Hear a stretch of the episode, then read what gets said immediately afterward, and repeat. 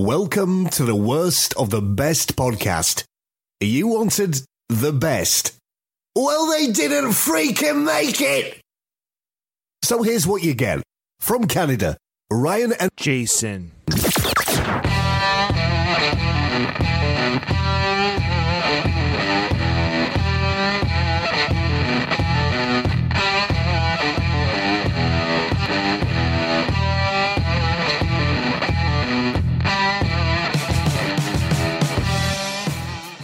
Jason, how you doing? Welcome to uh, the worst of the best podcast. How you doing? I'm doing well. How are you? Doing well. Uh, it's a beautiful, another beautiful day. Our last episode was a big one. Our last episode was about time travel and theories. It was pretty content heavy. We had to use math, we had to use science, we had to use uh, philosophical brain cells. This one's a little bit easier. I think this one's going to be a little bit easier. I'm not going to say more fun because we try to make all our episodes fun, but this is more light. It will be way, way more light, actually. So, what are we talking about? This is completely pointless but still controversial arguments. So, as we go through this list, we're going to present the argument and then independent of each other, we're going to say to each other, we don't know, we haven't talked about this beforehand. I don't know where Jason sits on the side of things. He doesn't know where I sit on the side of things. We're going to offer our opinions as to why we think our choices are either equal or different from each other. And then at the end of the episode, we're going to pick what we think is the worst, completely pointless, but still controversial argument that people can have. So uh, basically, which one is the one you shouldn't really die on a hill on? Yeah. Yeah, that Like makes this- sense. Yeah, okay. Seemingly meaningless fights, Jason, can uh, easily break up a relationship. And one phrase that often triggers them is the infamous, you're doing it wrong. Whether it's a debate over the best type of pizza or the merits of pineapple as a topping, these seemingly trivial arguments somehow manage to ignite a spark in us, making us feel the need to defend our viewpoint at all costs. We become consumed by a sense of righteous indignation, stubbornly refusing to budge even if the argument seems ridiculous.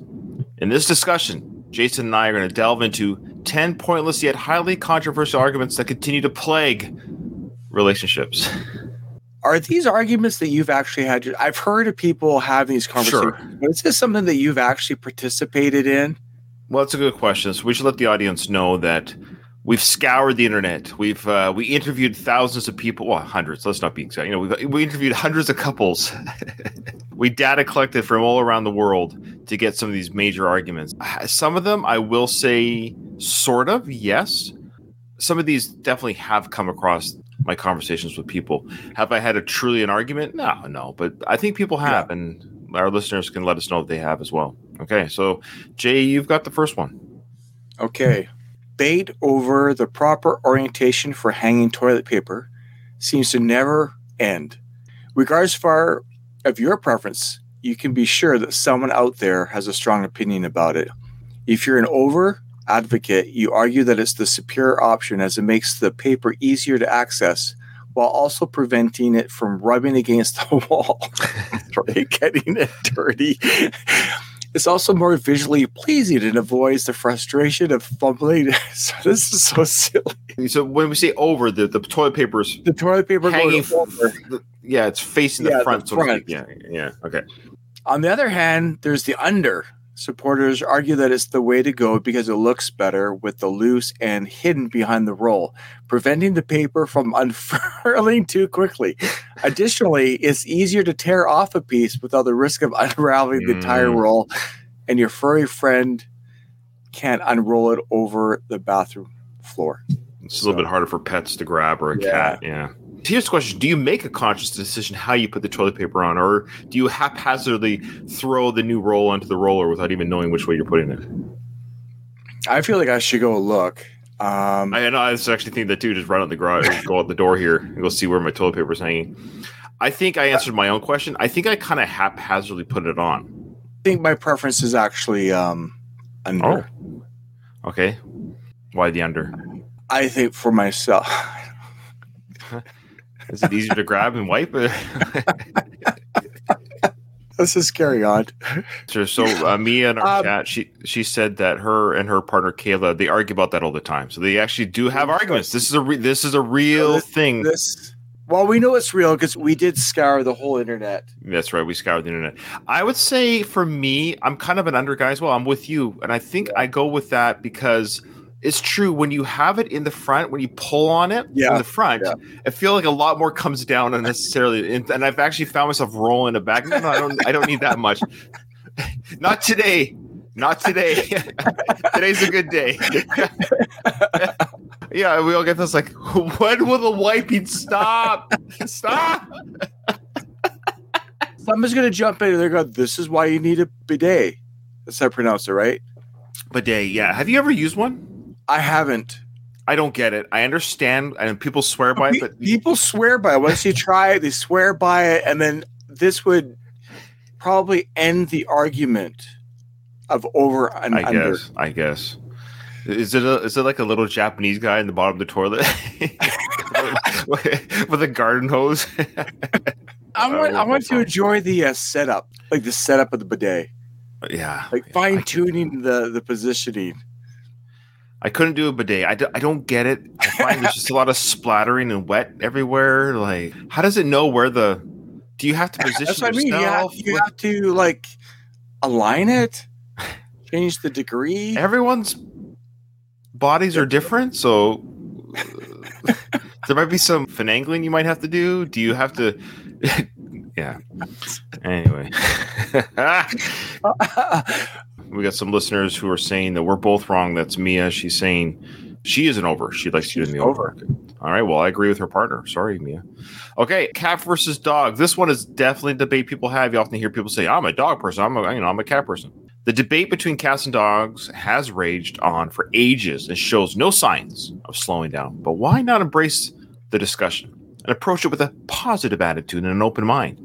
Those in the feline camp argue that cats are superior to dogs. They they boast about the independence of their furry companions who don't require daily walks or bark at every little thing. Plus, who can resist the soothing sound of a cat's purr? They make for low maintenance pets, only needing a litter box and occasional grooming. If you value peace, quiet, and low key snuggles, a cat is the ultimate companion. But dog lovers aren't going to back down without a fight. They'll argue that dogs are truly man's best friend for a reason. Their unwavering loyalty and love are unparalleled, and they're always thrilled to see you. With their intelligence and trainability, dogs can learn tricks, perform tasks, and even save lives. They make for the perfect adventure companions, eager to run, hike, or play fetch. And let's not forget about their undeniable cuteness, those floppy ears and wagging tails could brighten anyone's day. Well, those are good arguments for both. Jason, where do you fall? Well, I've had both at the same time as well, but for me, it's dog. Just the interaction, and you feel like you have a relationship with the dog. Where a cat, I don't really feel like they're reciprocity, reciprocity, whatever that.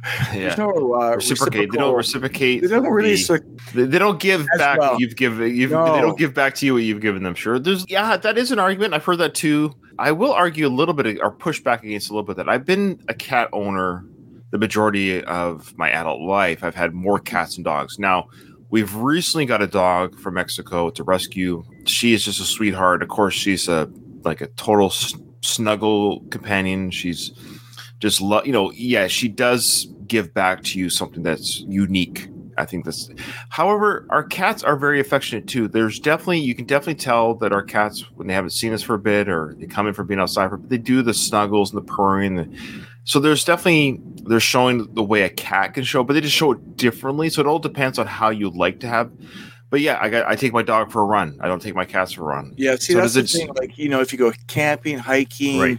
um, a lot of different family activities, the dog is easily included.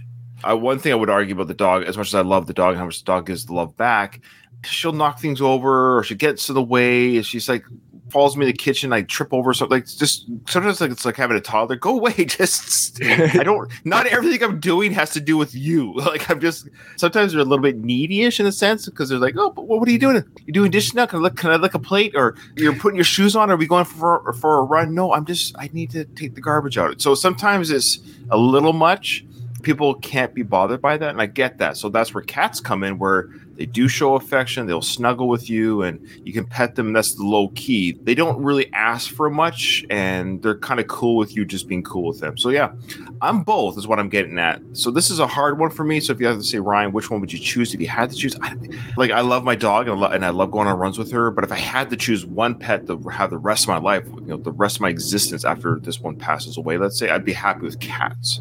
I, I don't mind Really? the low. Yeah, I don't mind the low maintenance, low key. Maybe because I've just Oh, raised so oh, many kids and stuff, and I don't know. It's, it's just always. Oh, I I can't believe you just said that, right? yeah, well, yeah, if I had to choose, but I, right now I own both. We have three cats and one dog, so I like I enjoy both. But I You know what's I funny? I had no idea you had three cats. yeah, I thought you had one. It's funny. I've been to your house, and it just shows you my point. I definitely I know you have a dog. Yeah. I did not know you had three cats.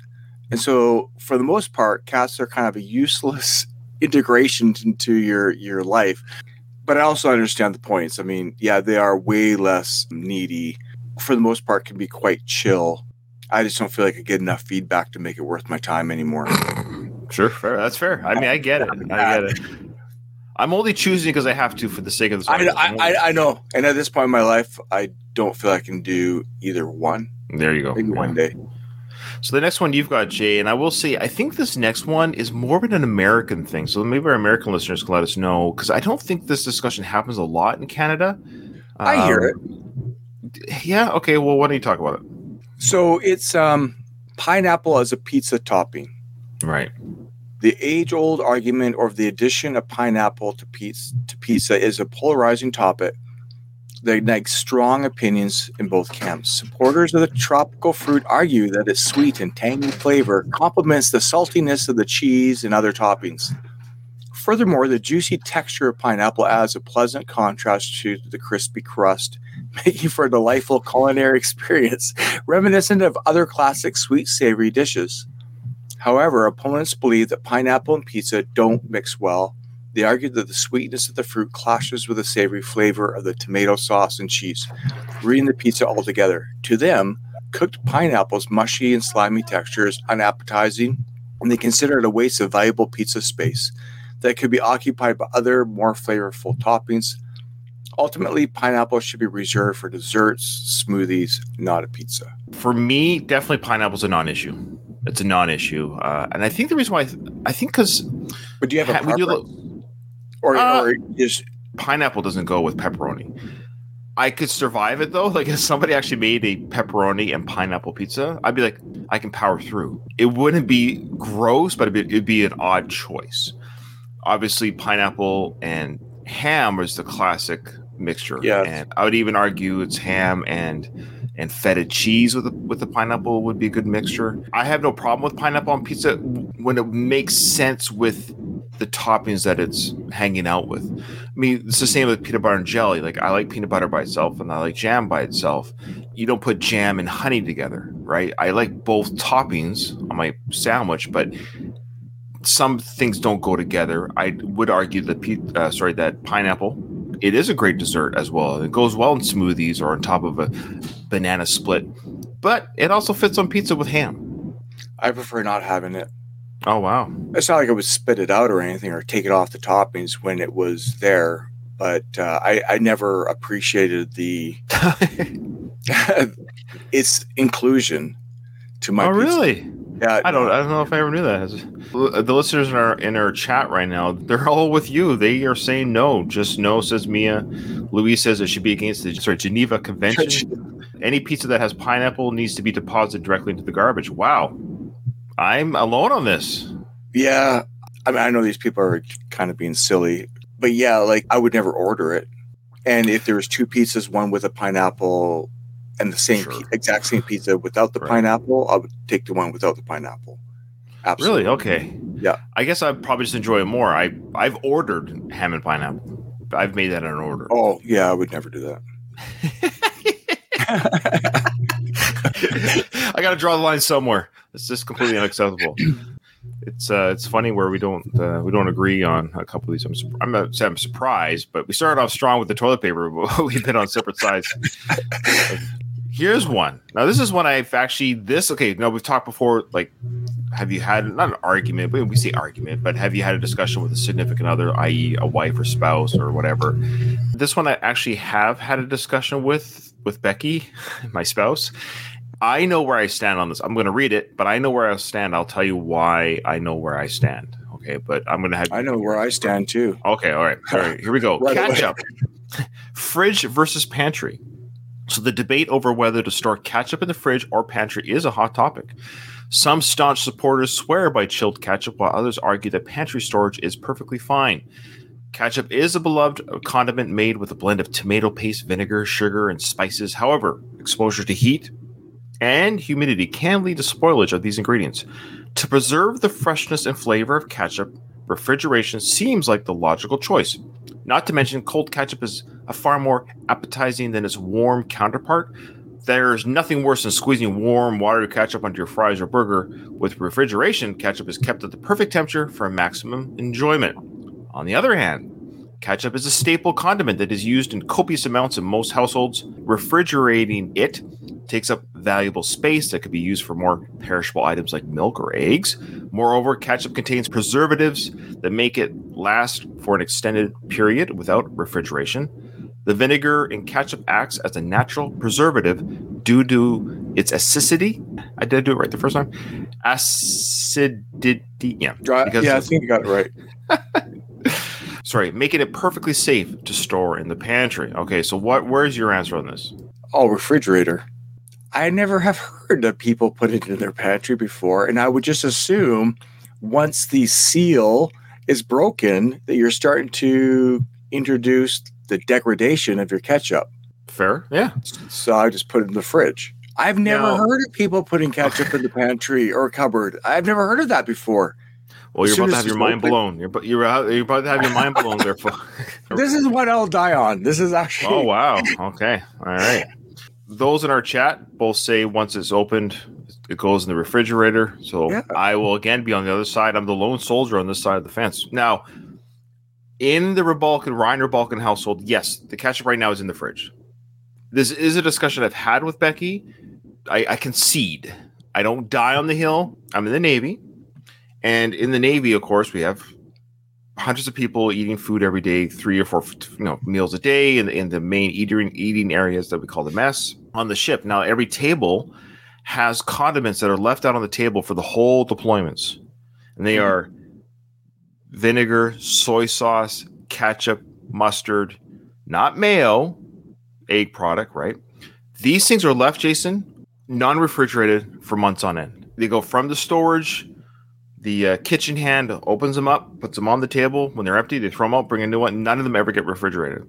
I have empirical evidence that ketchup does not. So this argument's real because ketchup doesn't need to be refrigerated. Now you could argue, yes, uh, ketchup on the shelf and room temperature versus storage at the same amount of time after a year. Which one would you rather eat? Of course, you would eat the one that was in the refrigerator for Sure. a year. But all things being equal, if you go through ketchup pretty regularly and quickly, at that point, it's just a matter of preference. How do you like your ketchup? There is no safety issue. That's all I mean by this. So, Okay, so there's no safety issue, so now it's a Uh, question of preference. texture issue, or yeah, cold versus warm. So you like the ketchup colder onto your burger or fries or whatever. Is that what you're saying? So I is think it so. okay? I think kind of having that contrast. So when you ha- Um, have you ever had ketchup from a pack, like a little plastic? pack? Sure. Yeah. Like yeah. Yeah. I have. Do you find your enjoyment is less when you do it like that? no. I, I don't. You know. Yeah. So I Um, think I, I think you're making a choice, but I think when it comes down to, I, I think Okay. So if you bought ketchup today, Ryan, and Yeah. you were living in a home by yourself, yeah. would you open up the seal and then put it on your, I'm- hot, your hot dog and French fries? Would you put then that ketchup in the fridge or the pantry? I I probably Regardless would. of what you know. I think if I was a single guy, yes, because I'd have room in the fridge. I kind of like that argument that you need room in the fridge for other stuff. Ketchup could be sacrificed. That's a good argument. It can be sacrificed if it's a safety thing. I'm indifferent and I'm aware that it doesn't spoil. I'm on that mm-hmm. side of it. But I'm also just highly indifferent whether it's room temperature ketchup on my grilled cheese sandwich or refrigerator. I would be fine either way. But I'm trying to help those who are on the side of it has to go in the pantry that it does not spoil. I'm just saying there's empirical evidence as a Navy guy, months on end, and all these different ports around the world. No one's I ever gotten, that, yeah. Yeah. And mustard's I the same. that. Mustard's the same thing. So you can almost argue with mustard with the same argument. Mustard even lasts longer than ketchup. Yeah, I believe that. I, I think I would just still put it in the fridge, maybe out of habit, peace of mind. It just lasts don't know. longer, so it depends how fast you maybe go through it. My friend, of course, you you know Nathan. Growing up, I'd go to his house. We'd you know snack at his house. So this was a legit argument we had as kids or Really? youth. No, not the ketchup. This one. Their family would put jam in the pantry and peanut butter in the fridge. So the peanut butter was always hard and couldn't smooth it. You couldn't. I'm not talking about natural peanut butter, you know, the Jiffy, the because we put our natural peanut butter in the fridge because it's that oily, right? Yeah. Oh, no sugar. But then they would put the jam in the pantry. So they have room temperature open jam in the pantry and peanut butter in the fridge. Did we always have jam in the fridge? Yes, you put jam in the fridge, peanut butter in the ca- in the. In I think the same reason why people don't put jam in the fridge is the same reason why you can leave ketchup out. I think jam is because of the high sugar content can last outside of the refrigerator. If you have jam, put this way, if you have jam from the market versus peanut butter from the market, I'd recommend refrigerating that jam. It's going to mold. I agree. Even molds in the fridge. We actually threw out a jam the other day because we don't go through jam. yes, that's often. true. I have yes, yes, that is true. It- Usually it's on the lid more than it, but it just shows you that it molds in the fridge. So if it molds in the fridge, it's molding in that cover. Now you could argue, well, Ryan, we go through a container in a week. Okay, fair. But you talk about the contrast. I want to pull cool jam, put it on my hot toast versus, and I want to have warmer peanut, you know, smooth dripping peanut butter on my bread, not like chunky, Yeah. like like you got to roll. You know when you roll the peanut, it's like it's not moving so hard it doesn't move. You just Yeah. roll it on the toast. That's not on the list, but let us know if jam is in the fridge, peanut butter is in the cupboard, unless it's all natural peanut butter because of the oils. This one's going to be uh, curious how you're going to present this because how you present it will actually be where you stand on the argument, if that makes sense. So, How to pronounce the word spelt sure, G I F? yeah. How do you pronounce GIF? This is a, this one has been talked about. Yeah, I'm not even sure how I do it because this argument. Every time I say it, I don't know if I'm saying it correctly. So, correct pronunciation of the acronym GIF. It's a topic of lively linguistic debate, often leading to playful disagreements, even among close couples. The question arises whether it should be pronounced with a hard G, like GIF, or a soft G, like GIF. Advocates for the hard G argue that since the G in GIF stands for graphics, hmm, which is pronounced with a hard G, it is only logical to pronounce the acronym with a hard G. On the other hand, supporters of the soft G point out that the creator of GIFs, Steve Wilhite, himself pronounced it with a soft G, and he should have the final say in its pronunciation. That's how I remember. Yes, is because I have heard that that uh, that guy says it with a soft G. Those in favor of the soft G also bring up the example of the word giraffe, which is pronounced with a soft G sound despite having the same GI combination as GIF. They believe that is like a giraffe. GIF should also be pronounced with a soft G.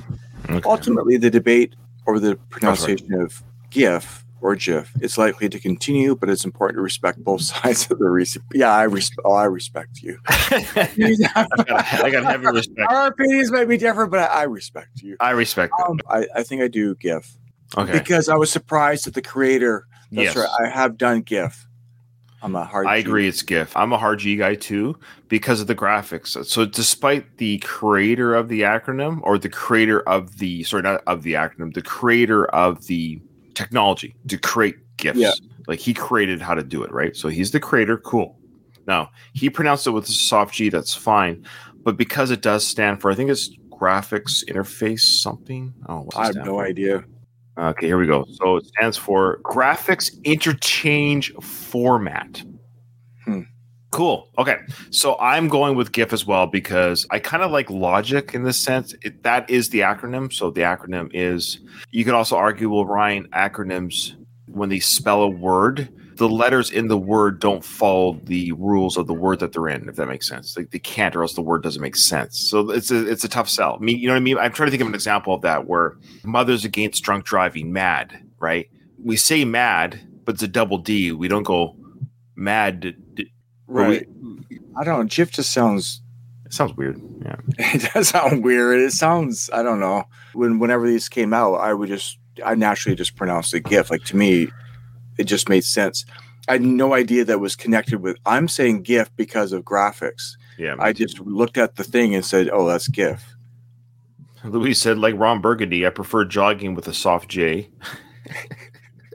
uh, he also said that logic tells me a hard G, but the creator says soft G, it's soft G. So he's kind of siding with the creator of the technology. Well, I mean, if That's a that's, good the argument. way it is pronounced, then that is the way it's pronounced. I'm not going to argue that.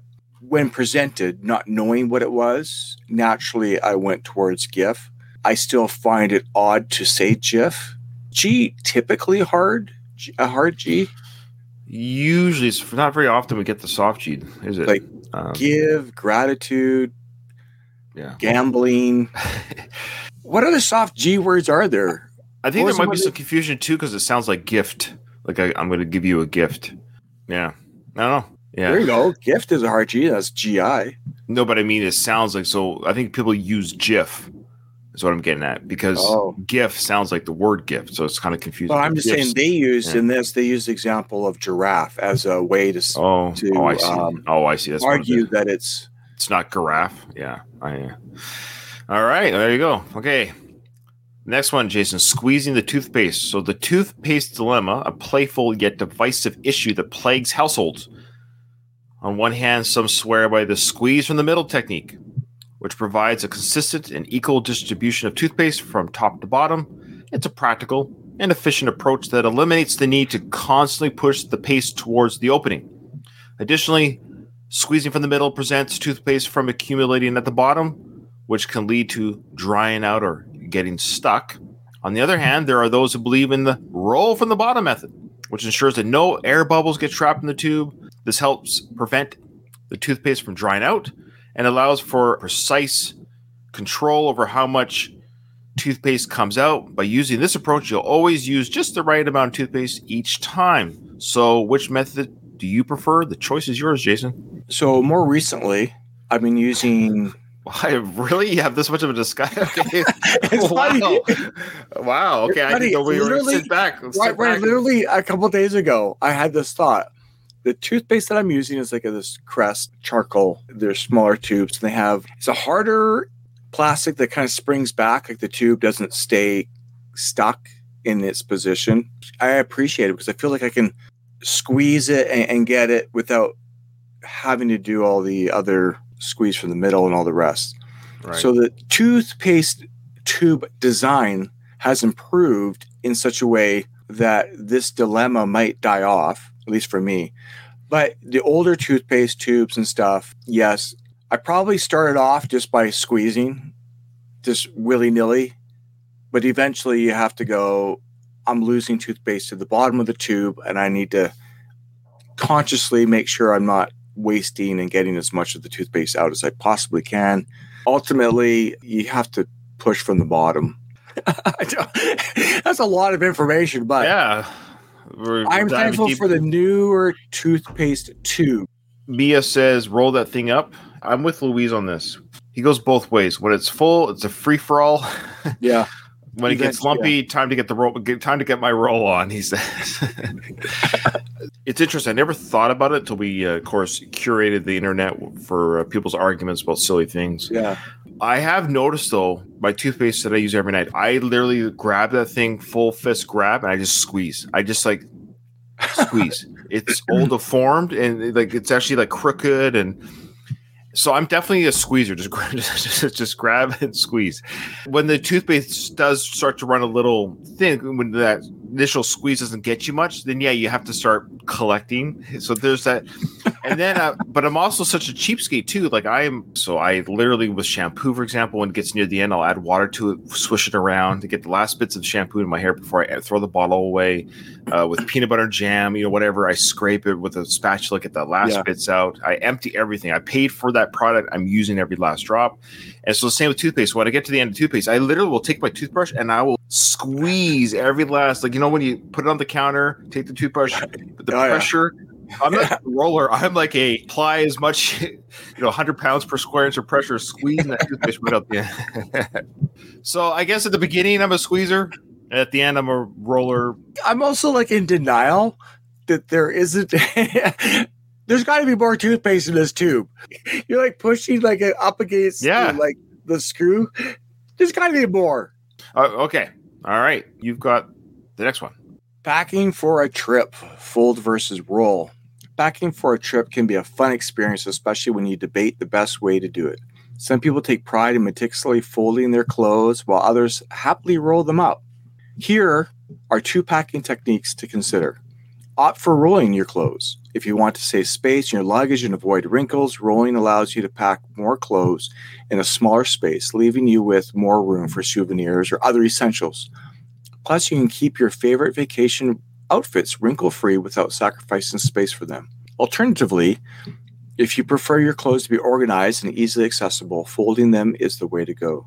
You won't have to dig through a pile of clothes to find what you need. Folding also lets you pack your clothes more efficiently so you can see everything you've packed at a glance.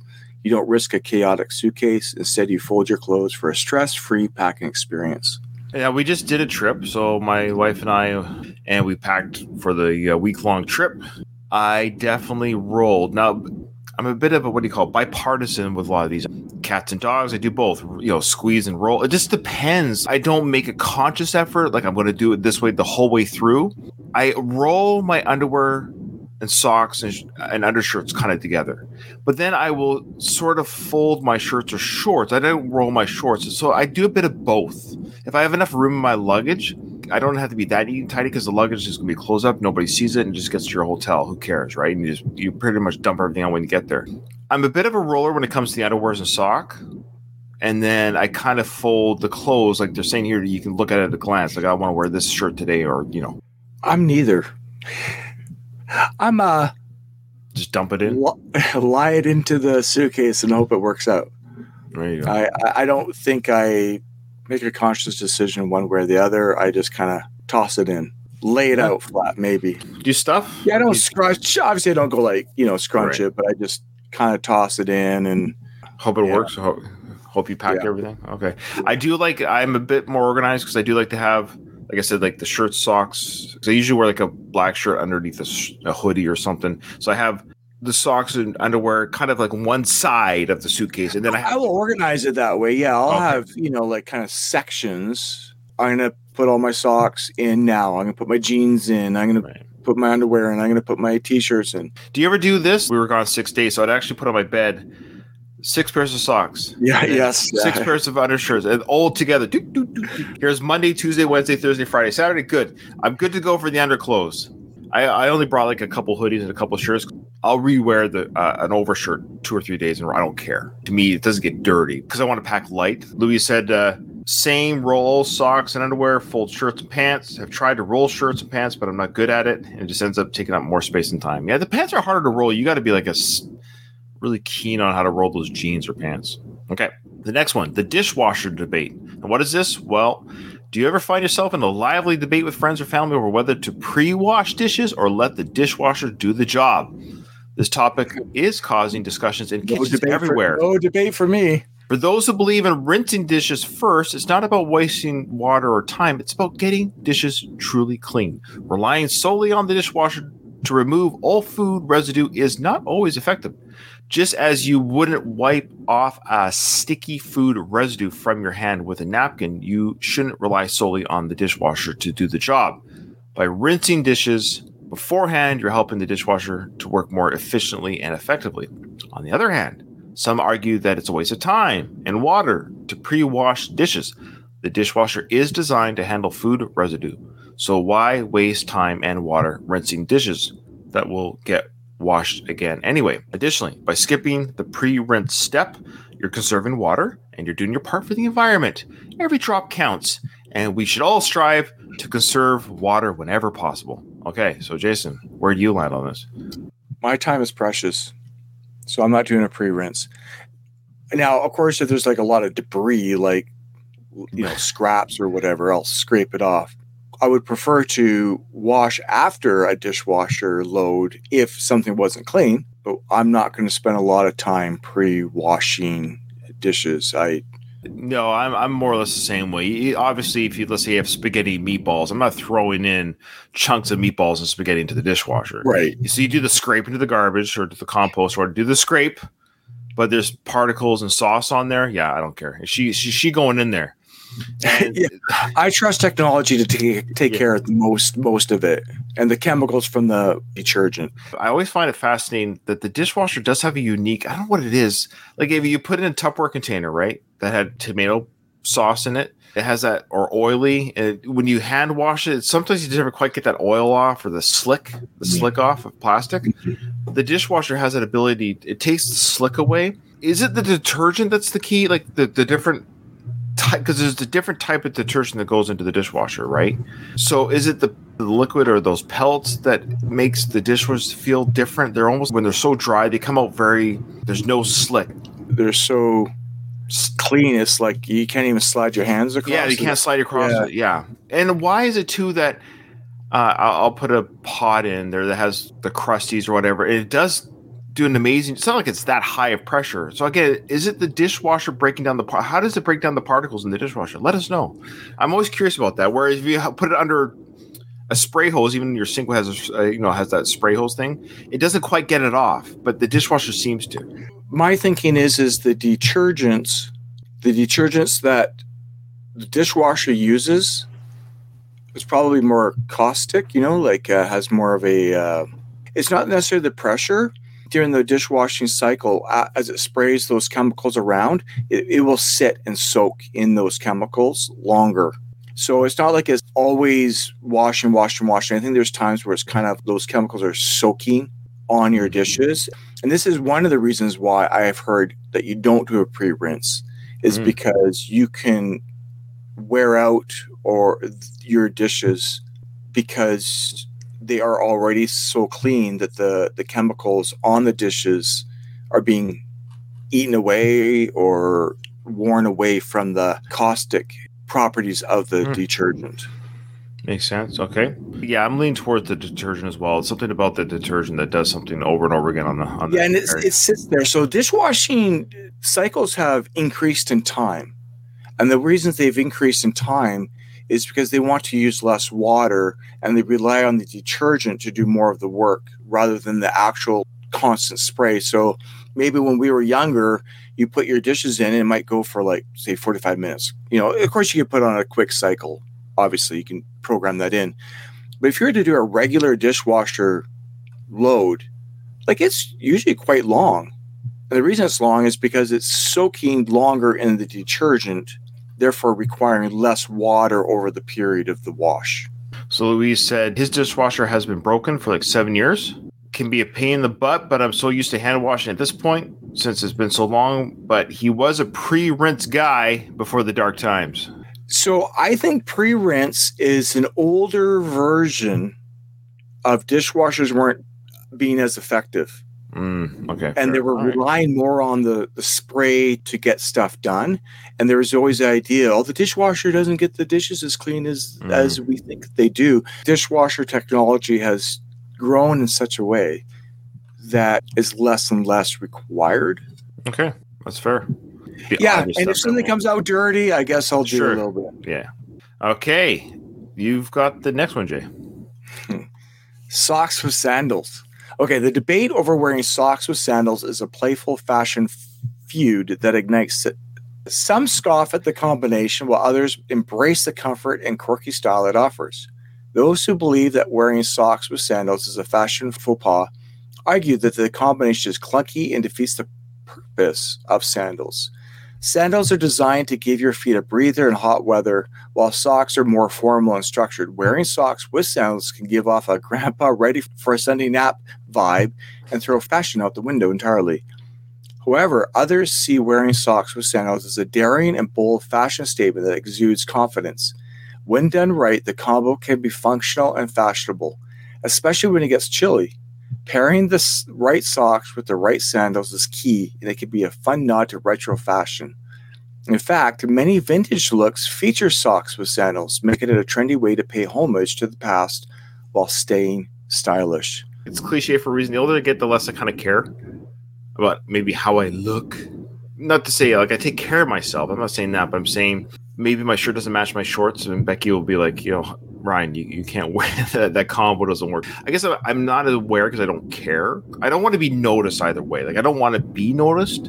Regarding socks and sandals, I kind of lean towards like whatever makes you comfortable. Not even like whatever you feel comfortable in. I'm saying whatever literally makes you feel more comfortable. So the idea if it gets a little bit breezy, the day started off warm, let's say, the breeze came in off the oceans, and you happen to have a pair of socks on, so you put them on with the sandals, whatever, so be it.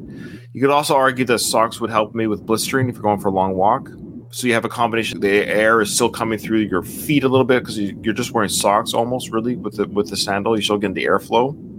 I understand the fashion faux pas is where the biggest argument comes from. I think at the end of the day, when people when people see this, it's only about fashion. So I guess I'm a little bit more libertarian. If you feel more comfortable, like physically more comfortable wearing the socks because you don't want to blister or whatever it is, then I actually don't care.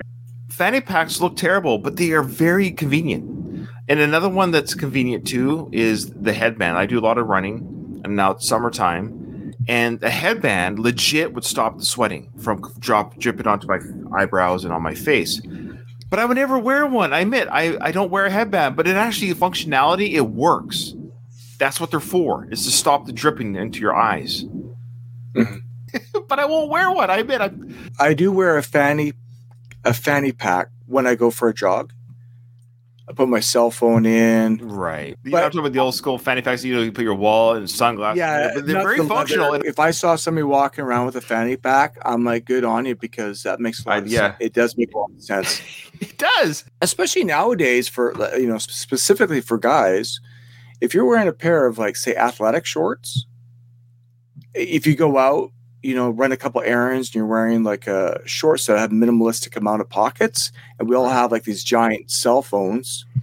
Maybe you got like your airpods with you you got your wallet.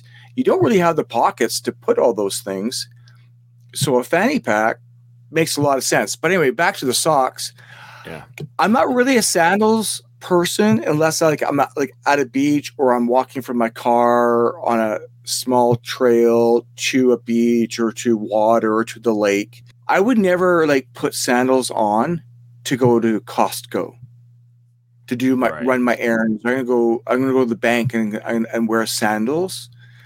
I'm not that guy, and I'm definitely not the guy to wear socks with my sandals to go run errands in. The only time I would wear sandals, typically, like I, I'm envisioning 99% of my existence, would be to a recreational activity. And if that recreational activity requires sandals, it definitely doesn't require socks. Do you wear sandals to? I'm gonna go to the bank. I'm gonna stand in No, the line at the no, bank. at the end of the day, I'm going to side with no. I won't wear socks with sandals because if I'm truly wearing sandals, I'm literally at the beach. I'm at the lake. But if I'm going to go run an errand, no, I'm putting on sh- uh, short socks with my with sneakers or whatever. I don't like to have my toes exposed in public.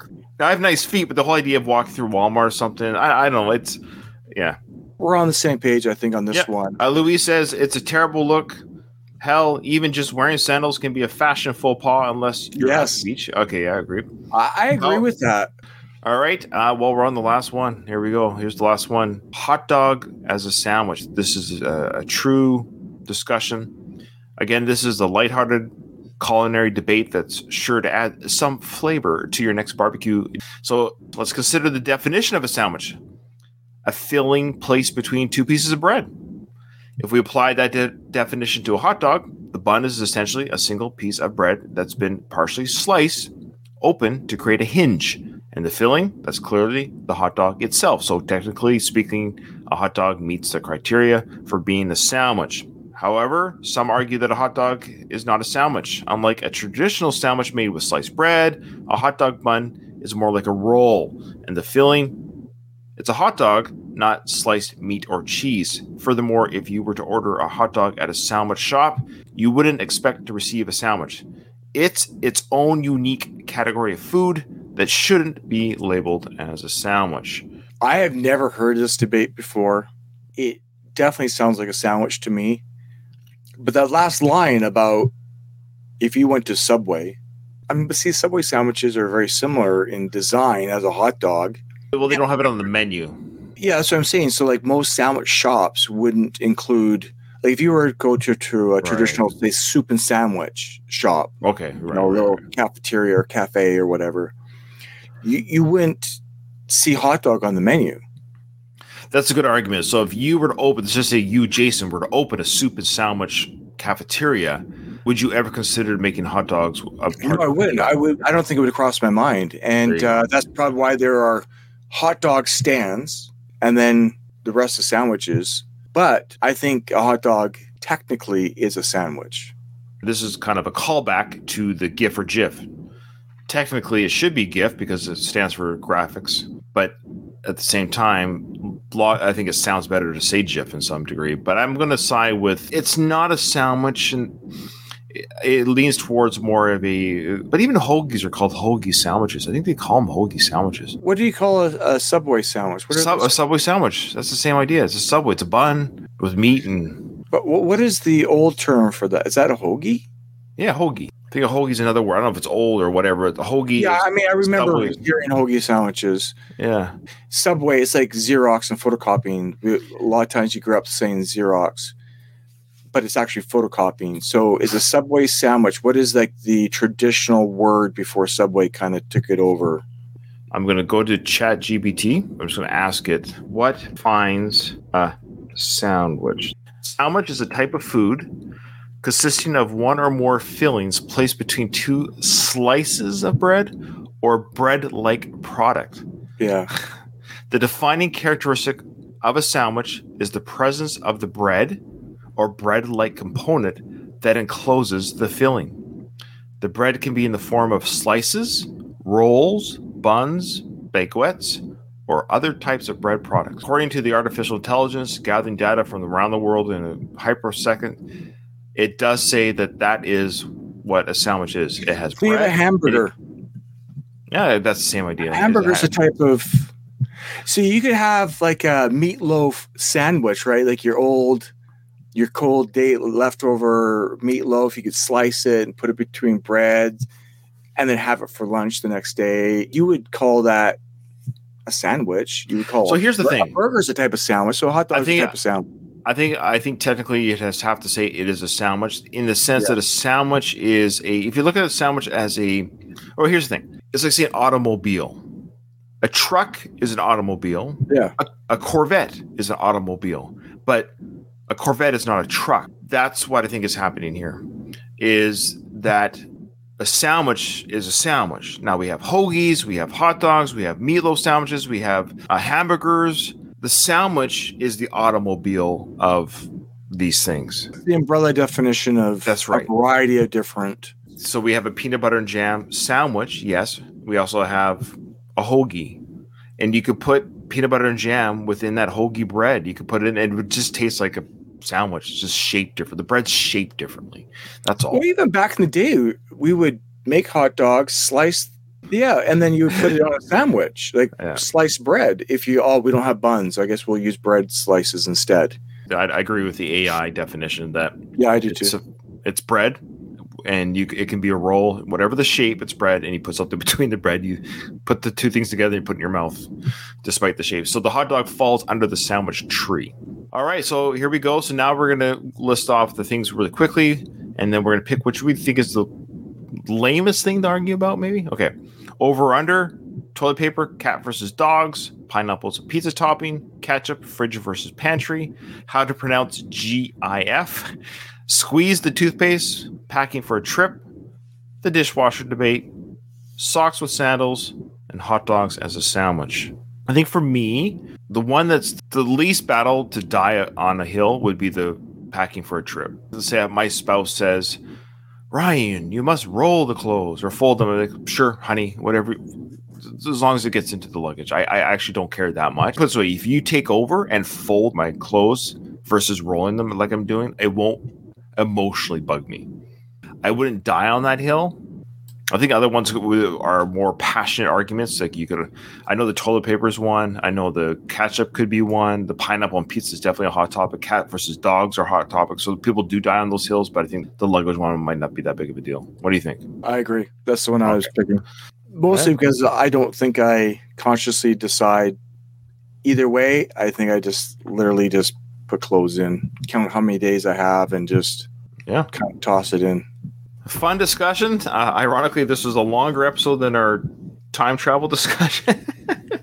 I think it's because these are easier topics to talk about, where we have a little bit more to riff on, where we're talking about uh, high end uh, theories and quantum mechanics. And I'm like, ooh, I don't know what to say here. I'm stupid. We can talk about stupid topics like toilet paper and toothpaste. So remember, in front of every silver lining, there's a cloud. And today it was luggage or laundry, packing for a trip, fold versus roll.